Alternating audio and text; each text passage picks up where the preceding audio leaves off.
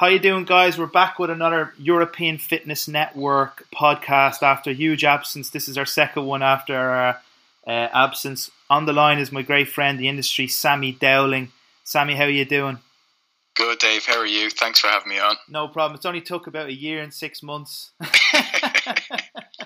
that's the way. Yeah. That's the way we. Sorry went. about that. No, it's my fault uh, mostly. But uh, so basically, guys, I have Sami on the line. He's probably his CV is immense, and most of you listening, and this, well, a lot of you have heard of him, but probably more haven't.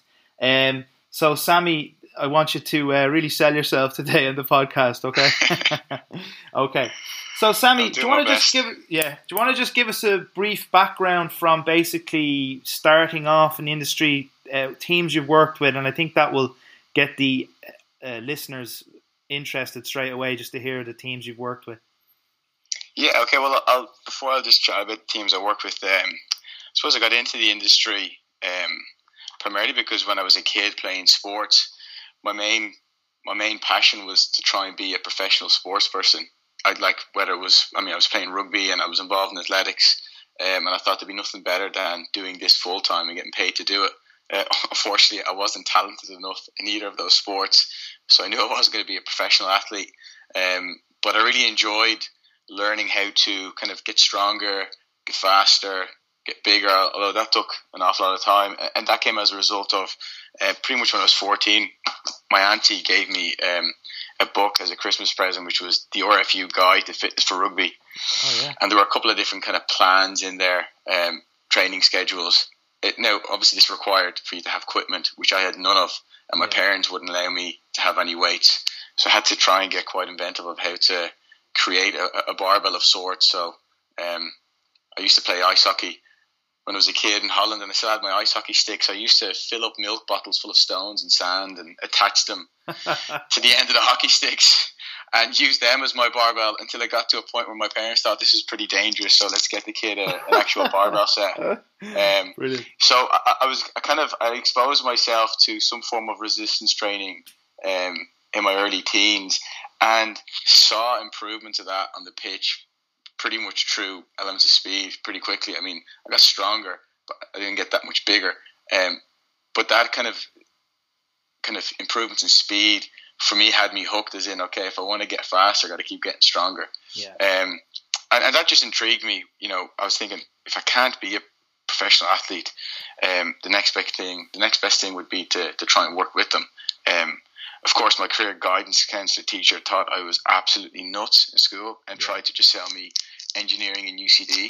She must have been getting a few quid on the side or something like that to try and promote everyone in school to do engineering and UCD. And there wasn't a chance I wanted to do that. I said, no, I want to, I want to be a, a strength conditioning coach and yeah. worked my way, wormed my way into the industry, shall I say. Yeah. So, yeah, look, the, the, the teams I suppose I've worked with um, over the last 10 years, um, probably one of the, the, most notable ones, and, and, the one I worked full time with for for the guts of eight to nine years would have been Leinster Rugby.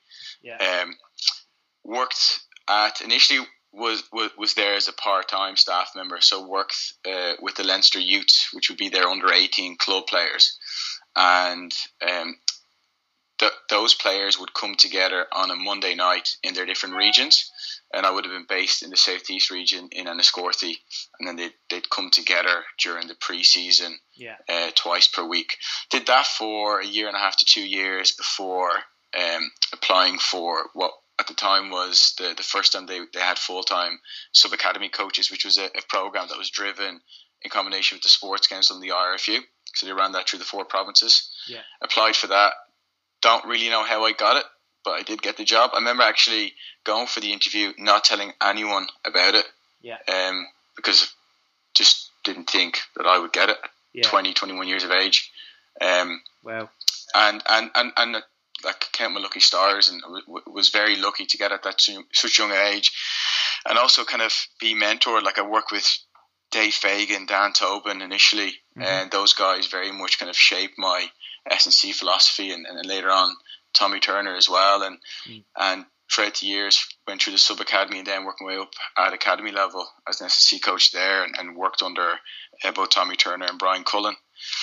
And during that journey, also um, worked in the GAA, Gaelic football, Yeah. with Dublin. Yeah. Um, got exposure there. Uh, worked with them from 2009 2012. In 09, was brought in as an assistant uh, under Dan Tobin. Right. Yeah. Uh, so Dan would have previously worked with them when he was in college. Mhm. Um, I know I know they went through a spell then where they um, didn't want to do any S and C for a while. That didn't seem to work for them. So um, I think they they they had a disastrous campaign and. In fairness, the coaches and the and the players realised that that's an, an integral part of their uh, their sport. Um, Dan came back on board with them and kindly brought me with him, Yeah. um, which was a great experience. Um, particularly year one where I was working under him and as his assistant. Um, Dan then got promoted in Leinster, so unfortunately couldn't continue on, and um, handed over the reins to me then in 2010, right. and that went on. Won the All Ireland 2011. Um, Yeah. n- not so successful the following year, and then the management changed. A year after, did a year with County Down. yeah. Now So I'm not, interested not, to hear not, this. Niall Moyna brought me up there with him, so I would have been um, worked closely with Niall when I was with Dublin, Mhm. and um, Niall would have went up to County Down after Dublin and, and brought me with them, so did a year there. Mhm. And then after that year, um, I haven't worked with uh, the county uh, football or county GA system since. Um, I've kind of remained a little bit quieter due to primarily due to work um, with Leinster at the time, and, and but kept Yeah. myself involved in the club structure. Would have been involved with St Vincent when I was working with Dublin, um, and then handed that over to another S&C coach, still doing a fantastic job there, and work kind of more locally with uh, with Cuala ever since. Wow.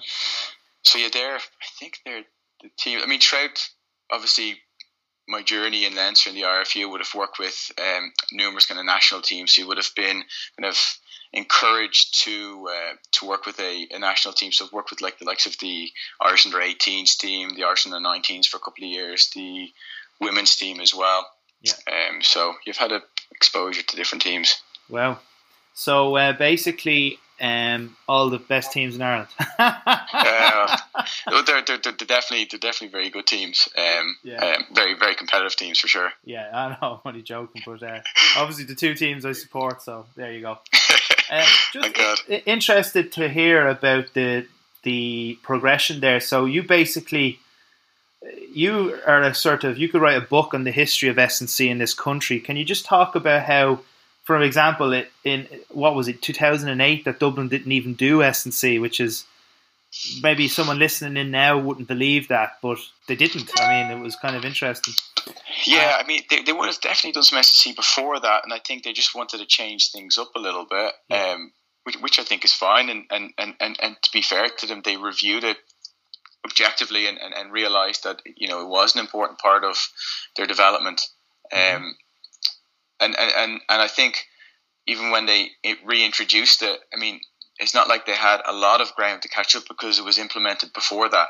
Um, I think its absence for a year just probably more from um, a robustness point of view and injury management point of view w- w- was quite evident that, that, that it should be an integral part of their program. Um, and, and that, that then developed on like when, when Dan came back in and, and he brought me on board in 09, you know, we were only there from October to April because that's previously what they did. You know, it was like, oh, we, you know, this is what works for us. We do it for seven months, and then they go into the championship, and then we start back again. You know, a couple of months later, um, and and it was quite good to sit down with the coaches. When Dan handed it over to me to sit down with them and go, look, I think this should actually be a you know a twelve month periodized plan. You know, we don't just drop any gym based stuff after seven months and, and expect us to be able to pick back up where we left off, you know, Yeah. four months later or five months later. Um, and they were very open to that. Like guys like Pat and Mickey and Niall and the physios, you know, were really good to work with when, when you presented that with them. Yeah. So the following year was able to, to build into a, you know, a full 12 month cycle. So, in, in other words, common sense prevailed. But again, I'm old enough to remember when, and it was probably it obviously still happens, but any team, even county, would call you, and they just expect the pre-season and, and give you a handshake and off you go. And I Yeah. literally, I'd literally meet them and I'd go, "This is a waste of time." yeah, yeah, you're better off just playing football. Um, no, I, I think the guys are really good. I mean, they always they always reflected pretty well on things, and and, yeah. and, and, and, and, we're happy to kind of listen, um, which which I think is which shows a, a great sign of um, yeah. I don't know, well not not just maturity but experience on their part as well, um, and, and I suppose they would have looked to other sports and and, and, and maybe Dublin at the time, and I know there are a lot of other counties that, that have caught up, um, were leading in terms of well probably due to primarily the resources that they have more than anything else, and looked at other teams. You know, they looked at sports like rugby and soccer and, and, and what the professional teams are doing there, and see how they can, you know, implement yeah. that into their sport and, and, and their training systems. Yeah, and just because you've come, basically, you're a very unique character. You went at 21, was it, and worked in Leinster, which was a professional yeah. team, which is will probably never happen again. Let's be fair.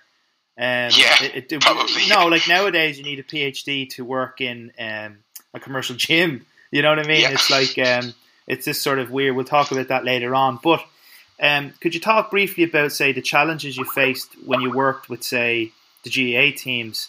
And I think it'd be interesting for our listeners because you've worked in a professional setup and then an amateur setup, but trying to be professional.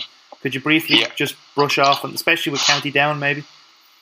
Yeah, well, I'll, I'll, start off with Dublin, then I'll lead on to County Down. But like the challenges, pretty much in year one with Dublin was like the gym sessions were scheduled. You were just given the slots, so you know there were there were evening slots, and it was like gym is on this night, and and you didn't really have much of a of a say in terms of how it's scheduled, how how potentially would conflict with the rest of their training. Um, so I pretty much identified well, one of the toughest things actually when you're training players in the evenings, depending on where they're traveling from, is that you actually can't get them all for the, the same starting time. Like we were based in DCU, and to be fair, like the players are very committed, um, and I know they're able to commit X amount of days per week to arriving on time for pitch sessions, and it was probably a little bit harder to do that for the gym sessions. So we just suggested to do it, do the gym sessions in the morning, do them first thing when there's no traffic, as long as we get the session done in time and they're fed in time before they have to travel to college and work. Yeah. It was a much um, more efficient way of getting the players together, start times and finishing times. Um, and just, that, that would be very similar to how. Point, just Sami on that point because it, it was a. Sorry to interrupt you. No, it's okay. Um, it's my podcast, but uh, I can't let that one go. Is I just went. You went through the logical reasons why you said, let's train at probably, let's say, 7 a.m., was it? Um, 6 a.m., yeah, 6 just because we had to get the guys out. Yeah. Um, like, fed and, and, and still beat whatever morning traffic there's left there before they have to get to work or college. Yeah. So basically, the reasons you did that was because purely logistical. Would that be correct? Yeah. Yeah. So a lot of people, and, and we, I, I've had coaches, we should train early morning because the Dubs did it. And I'm yeah. like, they the Dubs did it because a they can do it because they all live within thirty minute drive, traffic free, yep. and b they did it for logistical reasons. So I'm glad that you were the first person to probably, or you and a team of people were the first to implement that, and you didn't do it for any mental toughness. Would that be correct? One hundred percent. Like there's there's no and it's funny when people said that, you know, I mean, I heard people speak about that, that this is what Dublin are doing, so we have to do it because it, tough, it toughens guys up. It was completely logistical, and it, it, it, it immediately made sense. Um, it, even in terms of when we, we, we, kind of when we entered January and we wanted to get guys who wanted like we want to prioritize certain guys for gym work that wouldn't be on the pitch, and I need to be based in the pitch as well. Like I just couldn't be in two places at one time. Um, and it, it, I mean, to you and I and other, all other S&C coaches, it, it makes complete sense. Um, it's funny how some people would perceive it as a this is how we toughen people up. We get them as early, we get them up as early as we can. Like we don't want to get up early. Like I didn't want to get up at quarter past five to be in the gym for six. Yeah. But it's the it was the best thing um, to do for the team, so that's why he did it. If anything, it toughened toughened up the guys who had to travel the furthest up more. But it's yeah. you adapt to it, and it, it actually meant that it was, it, it was far more efficient for them. Brilliant.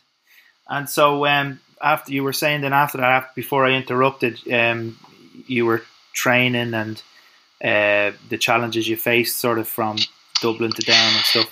Yeah, so like, like Dublin, there were there were minimal. So so there were minimal challenges. The initial ones were just effectively changing the training schedule around and being part of putting the training schedule together as opposed to being told here are your training slots. When you became part of the team after 09, you know, you're part of the gym sessions, uh, sorry, part of the pitch sessions as well as game day. You become part of, you know, the, the full coaching staff and yeah. you kind of coordinate everything collectively and holistically. And, and, and the management staff were great for doing that because that's how they evolved and they figured that's what all the other teams do. Um, and, and with Down, it was a little bit harder to do that. Um, and to train them in the evenings um, and it's, it has nothing to do with their commitment levels. It just, they were spread across a greater distance to get to that one session compared to what the guys in Dublin were. And it's probably a challenge that I'd say a lot of other yeah. uh, teams or counties face. Um, and that, that, that would have been quite a, it would have been quite frustrating yeah. coming from that kind of Dublin setup to, to Down where that's just something you kind of have to get used to yeah. because they just can't, uh, they can't accommodate it the way some other teams can. Yeah, and that was a different logistical battle, but a more common logistical battle in the GAA than the Dublin yeah. setup because no one in Dublin, generally speaking, works anywhere else but Dublin. Whereas you coach in Offaly, a good chunk of the lads will be working in Dublin, and it becomes this sort of balance between bringing them down so much and training them and fatigue, and there's a lot of uh, yeah, perhaps like like I, I know something that we tried. I think a lot of other counties and other teams may do the same is kind of regionalising things. So if you've got a couple of players that are based up in Dublin, getting them to train together, again, trying to you know trying to figure out how well that's working, where they're performing the training sessions, who's keeping an eye on them, if that can be done at all, yeah. um, becomes more of a management job, and, and that's probably the biggest challenge when you're uh, when you're faced when, when you're faced with that situation, you know, as an S&C coach, you become more of a manager than a, than a hands-on S&C coach, which which some of us like doing. Other people like to manage, and there's nothing wrong with that. But yeah. I suppose that's the those are the, the challenges you face then when you work with other teams and counties who are spread more. Fascinating. So uh, we'll go into some sort of maybe technical stuff here because the listeners mightn't be aware, but you're a passionate um, weightlifter, and um, well, more weightlifting coach now. coach, lifter, yeah. Well, yeah. I, have seen you. I've seen you lift some. T- uh, you're, you're a strong dude, and um, you know that really is a passion of yours. Would that be fair comment? Yeah, no, definitely. I mean, I initially got involved in weightlifting. Um, uh, I went down to the Hercules Club uh, and met Harry Leach because I wanted to become better at coaching the lifts, and yeah. I thought of no better way than to actually um, learn how to lift. Um, by being coached by a weightlifting coach. I mean, Dave Fagan was very good in that as well in terms of their knowledge, and Dave would have been a, a big lifter in his in, in, his day as a competitive field athlete. Um, but you know, he, he got to a stage where he said, "Okay, look, I've, t- I've taught you everything I can teach you. I think now, in order for you to learn more, you, you, you need to get exposure in a weightlifting club, mm. um, and, and learn the tricks of the trade." Um, so I did that, and pretty much, you know, instantly fell in love. Yeah. Um, and, and, and got competing pretty pretty quickly and, and coaching the lift as well because I was a coach by trade. So it was, you know, it, it made sense to me to help people out um, in coaching the lift who wanted to improve yeah. their efficiency and, and their ability to compete. Yeah. And um, and to this day, that's probably still my, my kind of biggest passion is um, is coaching people to lift more weights, whether that be for strength or performance. Yeah. And so with that sort of knowledge there, um, could you briefly kind of go into your philosophies as a strength and conditioning coach? And I suppose, like you know, I'm famous for famous, well, not famous, but I'm famous for having functional training.ie, and people think that uh, that means I have people standing on Bosu balls and stuff, but that's not the case. but you can probably guess what. So, could you briefly go through what your typical programs would look like, or your philosophies, yeah, of or course. Any, which what's easiest for you to describe Look, that? well, number one, you want to teach people how to move well. So, like movement efficiency is important and identifying, yeah. you know, uh, imbalances or um, you know imbalances, weaknesses. Um, thereafter, get them strong. You know, and, and look, by all means, you know, I'm, I'm, a weightlifting fanatic, but weightlifting has like in terms of the classical lifts or their variations isn't evident in a lot of my programming uh, depending on who I'm training or how long I'm training them for. So getting mm-hmm. people to move well and getting them strong. I mean, strength underpins power and speed. So no matter how powerful, how fast you want to get someone, if they're not strong, you know, you're wasting mm-hmm. your time. Get them strong, get them moving well, and mm-hmm. then you can look at the other aspects of the curve. Um, so that that'd be the bread and butter of my uh, of my of, of my strength and conditioning philosophy. Yeah. Um, and I know recently, well, not not just even recently. I think over the last couple of years, there's a lot of talk of you know how much uh, weightlifting movement should take place in the S&C program of you know field based athletes. Um, I mean, it all comes down to you know how long you're going to be coaching them for, what age they're at, what level they're at. Yeah. Um, and and there are pros and cons to it both. And I think once an S&C coach is happy with their philosophy and they can back it up, yeah. whether it's part of the program or not, I think people waste too much time arguing whether it should or shouldn't. Yeah, yeah, I know, but I, I, I always look at it like this. That like I remember meeting you in the Hercs actually with Harry because we I did the same thing. I knew I was brutal at them, but I need, needed to learn them. So at least I had that tool in the toolbox. But I think a lot of strength yeah. coaches um, dismiss them, but they don't have that tool in the toolbox. If that makes any sense.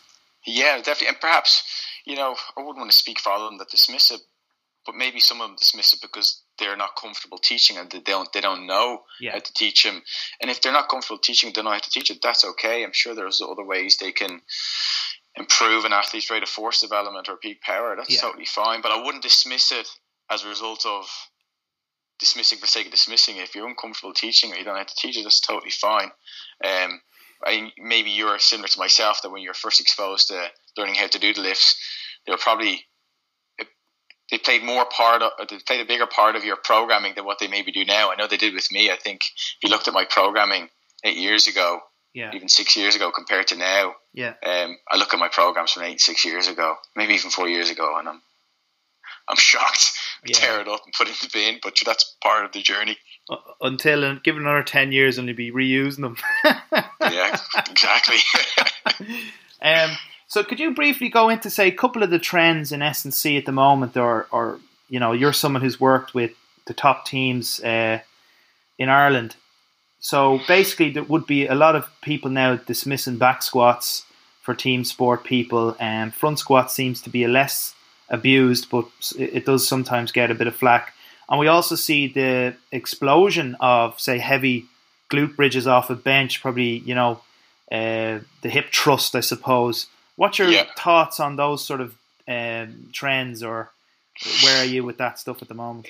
Yeah, so in terms of my experience over the last number of years, I think, it, and like I say, if you looked at my program eight and six years ago, you would have seen a lot of variation in terms of all the exercises that were in the that were in the program. Yeah. Um, where over the last number of years, it's just been about keeping exercise selection very very simple. Yeah. Um, so that you can actually so so that the strength improvements in the exercise are actually due to you know improving that neural adaptation as opposed to just learning how to technically get better at it. Um, so I know you know in terms of where when we worked or when I worked in Leinster, we would have had variations in the squat exercise through both back squat and front squat, um, going below parallel, and it just presented a lot of guys with, you know, those kind of hip issues.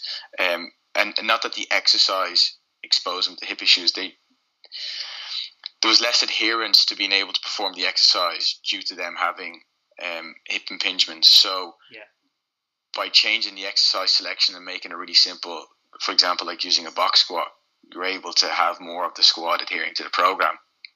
Mm-hmm. And we're ticking all the, the boxes in terms of, you know, high force development, uh, high neural drive. Um, you know, okay, the guys are going to parallel. Some are going a little bit, a little bit above. Does it really make much of a big deal if they're above parallel versus exactly parallel? Mm-hmm. You know, the people can argue for and against it. It's it's more about getting guys stronger at the end of the day. Um, so like that would still be kind of a staple part of my squat exercise um, with you know sports and field based athletes and even amongst my weightlifters. Um, weightlifters, why would they squat below parallel? Well, it's because they catch cleans and snatches below parallel, so they need to get their legs stronger through those ranges. Yeah. Um, I know Mike Boyle's big on his unilateral strength and and and and doesn't. You can correct me if I'm wrong, but doesn't like coaching or including the bilateral squat in his programming. Um, and he's got his philosophy for it, and you know, I'm not going to really argue against it. If he gets got, if he gets his athletes stronger and they perform well, yeah, I think that's totally fine. Yeah, who cares? Like you know, if yeah, if twirling plates standing on one leg gets you strong and you don't get injured, who really cares? Like, yeah. Yeah. I don't think that'll work, by the way. But no, no, not at all. just another thing, um, just one of the names that's jumping out uh, with Harry Leach there, obviously in weightlifting, but another name that jumped out would be uh, Dan Tobin. Um, uh, uh, correct me if I'm wrong, but an ex sprinter, isn't that correct? Yeah, no, Dan would have been. I think he competed in the 400 meters. Well, okay. So, long story short, uh, in your program, and how much would you emphasize, say, on running mechanics and speed work? Because I'm noticing another little, not a trend, but uh, this has been around since God knows. But I find in a lot of the coaches that are developing beast athletes, uh, especially in GAA, because that's the world I live in, have had a sort of mild track background or have done a lot of sprinting work with their athletes or what? Where would you be on that? And do you do a lot of that with your athletes or is it more just the basics? Yeah, no, and it would incorporate an awful lot into the warm ups for your lower limb sessions and, and, and pitch sessions as well. Um, so that's where, like, in terms of your, your, your mechanical stuff can be incorporated into all lower sessions. Uh, in the gym as long as you well you don't need an awful lot of space to do that so I wouldn't even use if you don't have enough space as an excuse that you can't do it mm-hmm. um, so yeah warm ups for gym sessions as well as pitch sessions uh, basic march drills wall drills um, incorporating that into their program as soon as you can I mean I know there's some people out there that believe that you shouldn't be teaching people how to run or waste time on developing their speed work until they lift X amount times body weight. I think it's about incorporating those uh, drills as early as you can. Mm-hmm. Um, in terms of developing that further into like standalone speed sessions, mm-hmm. it, it's all dependent on the level of the athlete and, and the contact time you have with them. So if you have um, for example, your, your your ideal scenario would be that you've got your, your team and you can coach them uh, hands on four times a week, that's when you can split your, your sessions up into, you know, your standalone speed sessions as well as your strength sessions, as well as your conditioning sessions. If you don't have that access, it, it comes down to juggling, you know, and getting bang for a buck. So it changes and varies in terms of the, the, the contact you have with each team. Yeah, brilliant. Uh, of course, it all goes back to the, the contact with the team, doesn't it? Yeah, no, exactly. And then also the, the, the the length of time that you're going to have with that team. You know, if it's going to be a one year contract, a two year contract, a three month contract, you know, it's are you going to be staying on depending on on, on, the results you can you, you can show. Uh, yeah, you're going to be there. Very good. So basically, uh, you're you know you're a, you're a coach that's done a lot of stuff that a lot of our listeners would love to do. Uh, Leinster, Dublin, Down uh, to, to name but a few. Um, what advice would you give for the up and coming professional? And do you have any regrets or mistakes that you'd love to uh, edit? And please don't give the answer. I, I, I, I understand the answer, but I hate on this podcast people say there's no such thing as mistakes. Uh, it's just oh, I've, loads. You know, Definitely. Yeah, if you could go into okay, that, that'd be good fun. Advice for upcoming pros: um, don't be afraid to make mistakes. Number one, um, that, that, that that that'd be first thing I'd say. But also, don't be afraid to admit you're wrong when you're wrong. Yeah. Uh, one of my biggest goals early on in my career, um, and I'm very fortunate that it happened, was to, to surround myself uh, amongst the best, or with people who effectively know more uh, than you do. Yeah. um, seek advice on how you can improve. Um, from, from the people around you because they know you know they, they can pick up on your coaching style, your coaching philosophies, and they'll see the mistakes you make. So seek advice as early on in your career on, on, on how you can make those improvements, and don't be afraid to, to, to get that advice and to get professional advice. Yeah. Um, you know, it's it's it's something I wish that'd be one of my biggest regrets is not doing that early on in my career. Right. Um, working on my weaknesses. Uh, I was lucky enough to get that opportunity and work with Enda McNulty, and you know he opened up my eyes massively in terms of you know in terms of how to improve them as well. Um, another one is get comfortable speaking in front of large groups. You know, young S&C coaches, possibly when they're first getting work, you know, they may only be getting exposed to small, small groups or one-on-one work or yeah, work. It's the, the you know the ball game doesn't change all that much when you're working in front of large groups, apart from being able to clearly communicate yourself and get your messages across and being able to spot things that happen when you're working with large groups. So get comfortable in front of large groups, both speaking to them and working with them. Um, yeah. And you know, it's just unfortunately the way the world's going now. Um, and it's something I wish I had done an awful lot sooner was was was work on my academic side of my my skill. One of these kind of unique individuals, and it wouldn't happen nowadays where I, I, I, I don't have a degree in sports science yeah. and got a job working with a professional team without having a degree. Yeah. Um, it just wouldn't happen these days. Like you said, you pretty much need a you know yeah. a master's and, and, and, some guys even a PhD. Yeah. Um, and it's something I'm working on now. I just definitely wish I'd done that an awful lot sooner in my career.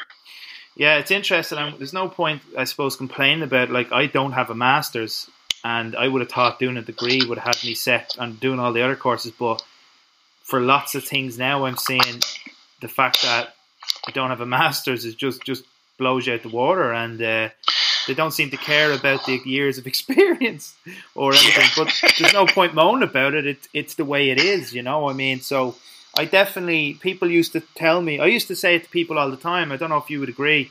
I say, no, work on your coaching. You know, do a do a simple course that gets you the insured, and then you know get a mentor, and you'll be a rock star trainer. And now I'm like, no, get some academic stuff. Um, would you be the yeah, same? It's, it's it's it's probably a, it's a challenge about trying to fit them all.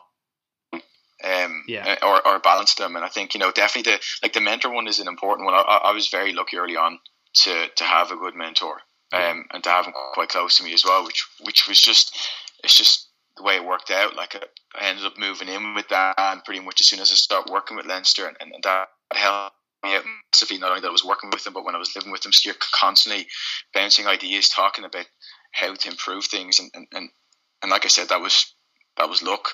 Um, but don't be afraid to go out there and, and, and seek mentors. I mean, it's something I'm doing now in terms of improving my my, my weightlifting coaching.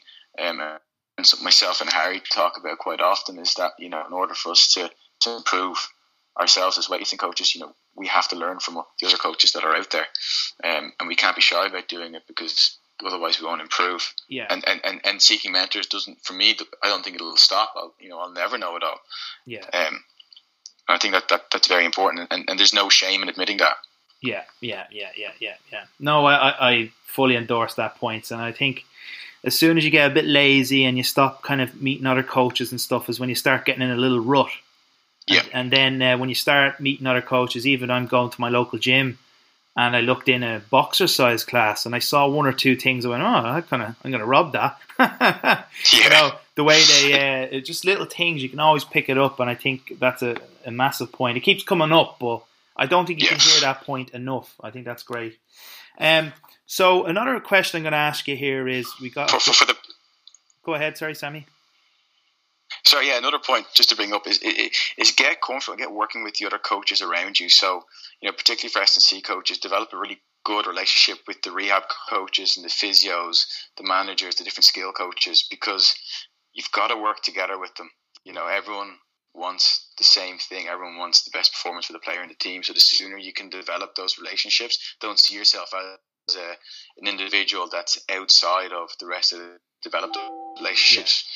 Early on because you'll, you the guys you're going to spend most of the time with, or you should, you know, in terms of trying to get the best performance outcome for the players. The better the relationship the S&C coach has with the rehab coaches, the physios, and the other coaches, the the better relationship you're going to have with the with the players. Yeah, absolutely, and uh, it, it, another vital point that you have to.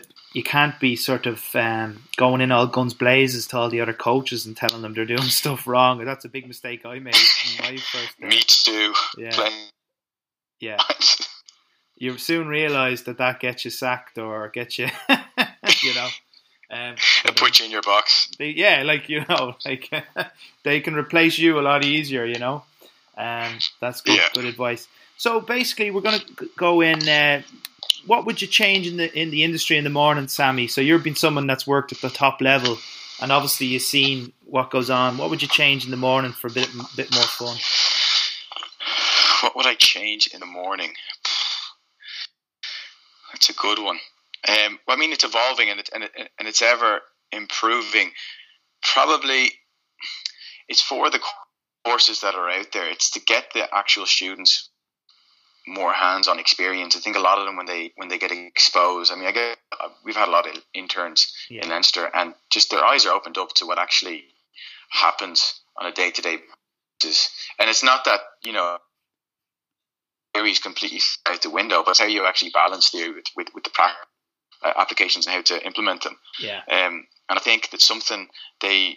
I think a lot of I shouldn't say a lot of courses. I think some courses do do this, but I think students need to get hands-on experience pretty much from the get-go. And I know there's a big insurance risk around and policy around it. I'm sure they can develop it, but I think the sooner that students get experience into what actually happens in the field, yeah. the better. Rather than waiting till fourth year and they get their, you know, their nine month work yeah. placement. Yeah, yeah, yeah.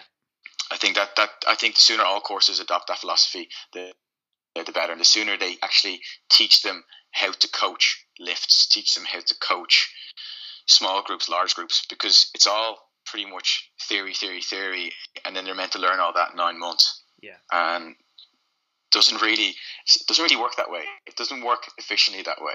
Yeah. Um, for some, yeah, they pick it up pretty quickly, but but not a lot. And I, I, I think that exposure earlier on, um, along their studies, would definitely prep them an awful lot better. Yeah, I'd agree with that 100%. Yeah, that's a great answer um, and one that needs to be taken on board. I know a few courses out there have started to really embrace that, and uh, long may it continue. So uh, we'll go. On. I know you're a bit of a scholar in S&C, so uh, uh, give us two books you love that you reckon everyone should read. It could be anything, um, could be fitness related or something that'll help coaching.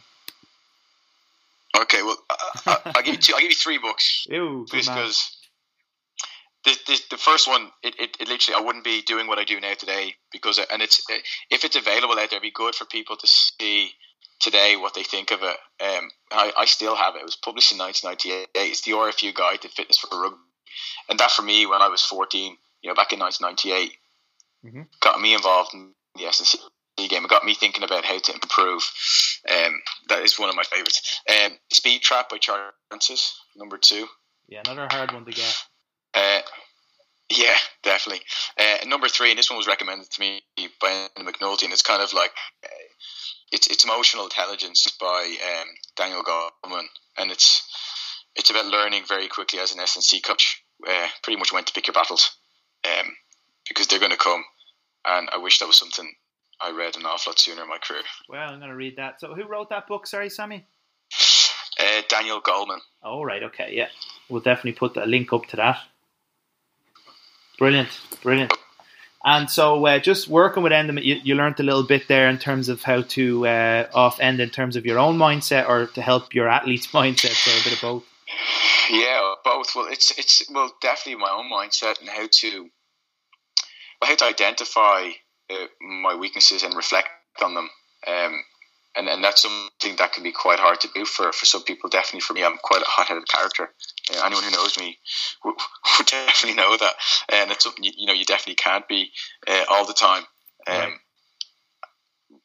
Reflecting on your work uh, objectively, and what, what he also was quite good at doing was was painting a picture of everything that you're that you're trying to achieve steering you in the direction of making things realistic for you.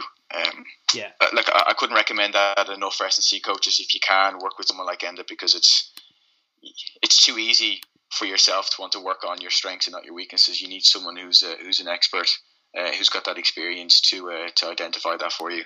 Yeah. And it's it, you know it's it's something that's you, you have to invest in. It's it's very hard to get for free, so it's yeah. a it's a very worthwhile investment.